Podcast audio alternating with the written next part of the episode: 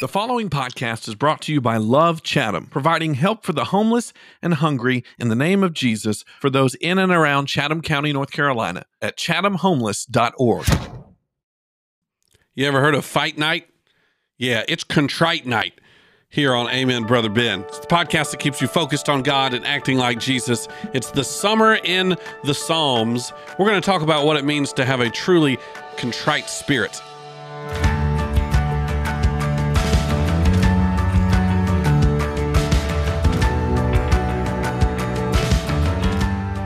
I used that word the other day, not to flex, because it's not even like a, a big brainy word.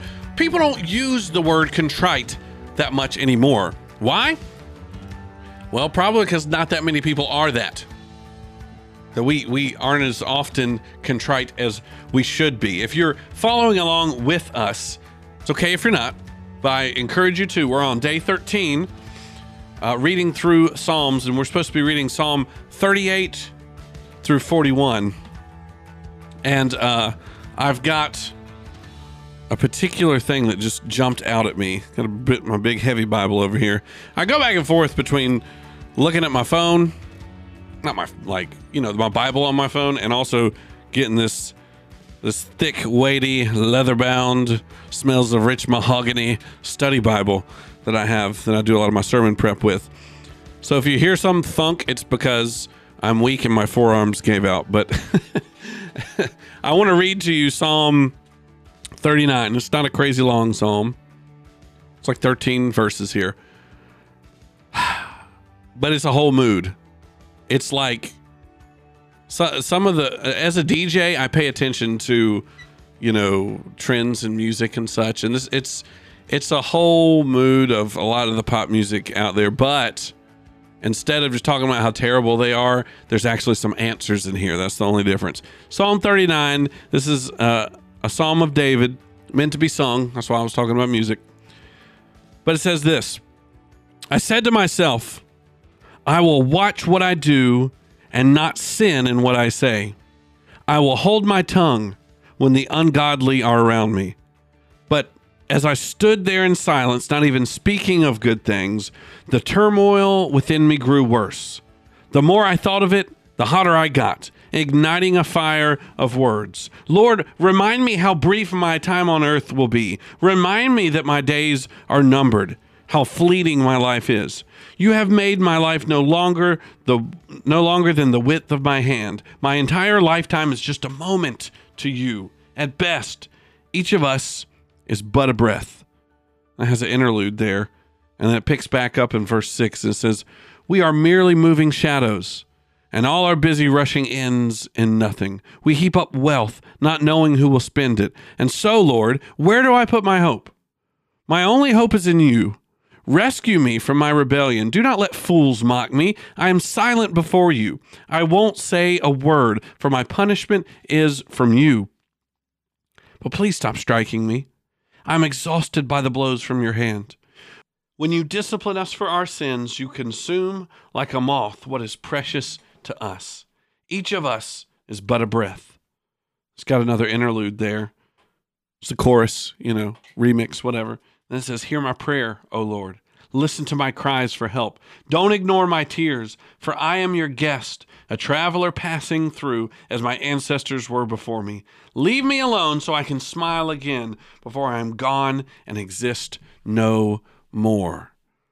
I know, that's a buzzkill of a psalm, but it helps us to understand one thing a contrite spirit. You know, we talked about confession uh, a couple, one or two episodes ago, that when you are in sin, you need to confess. Confession is good. But also, you need to be contrite. Contrite, by the way, if you're like, again, you never, I know I never explained to you what that is. By definition, contrite means fe- a feeling or an expression of remorse or penance affected by guilt. That means you don't just acknowledge with your mouth that you did wrong, but you feel some remorse for it. You let that bear its weight on your soul. You you don't just sweep it under the rug. You're contrite. And a contrite spirit is so essential in uh, turning these things around, in, in the process of repentance, in the process of healing.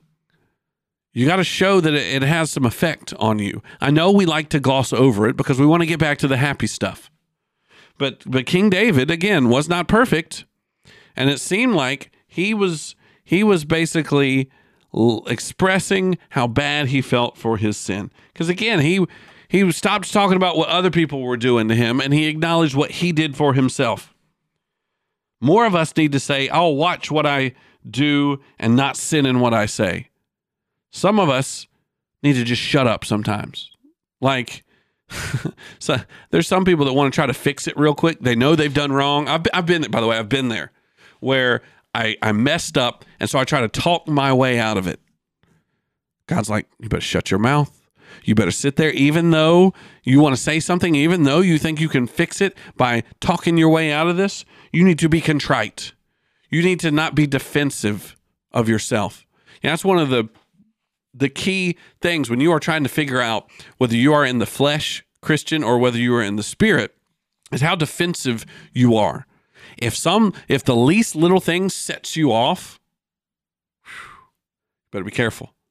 Because if you are in the spirit, if you are living in righteousness, then people can say what they're going to say. And yeah, it may affect you a little bit, but it's not going to it's not going to sink it's not going to Hindenburg you. It's not going to sink your ship when someone says something or accuses you of something because you have nothing to be afraid of, right? Uh, what's the the Shakespeare line? Methink doth protesteth too much, right? It's like, why are you so adamant about defending yourself when you, unless you have something to defend? I'm not saying you don't speak back. I'm not saying that there is never a time for you to speak up and speak the truth in love. But when you are the evidence of a contrite spirit, some someone who after their sin feels bad about it. And w- by the way, we we mistakenly think that a contrite spirit is all the time guilt. Like we don't need to feel guilt because Jesus died on a cross and he made a way for us to be free. That's not true. Yes, eventually you should feel better and get over it.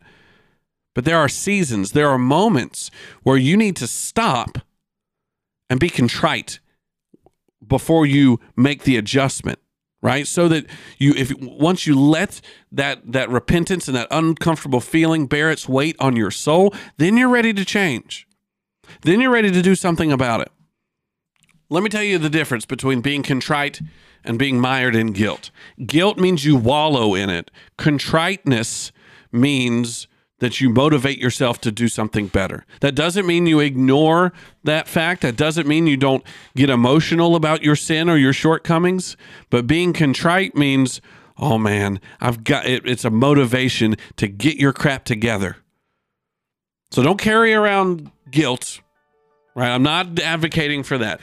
But I want you to be okay with having moments, days, even seasons of a contrite heart.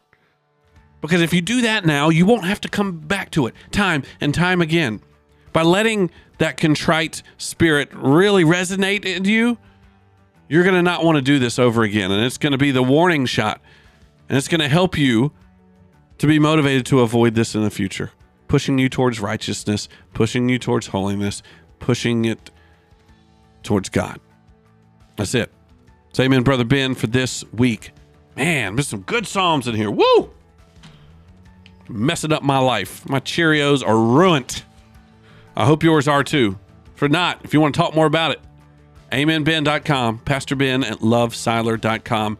Back with more Psalms next week. Hope to see you Sunday.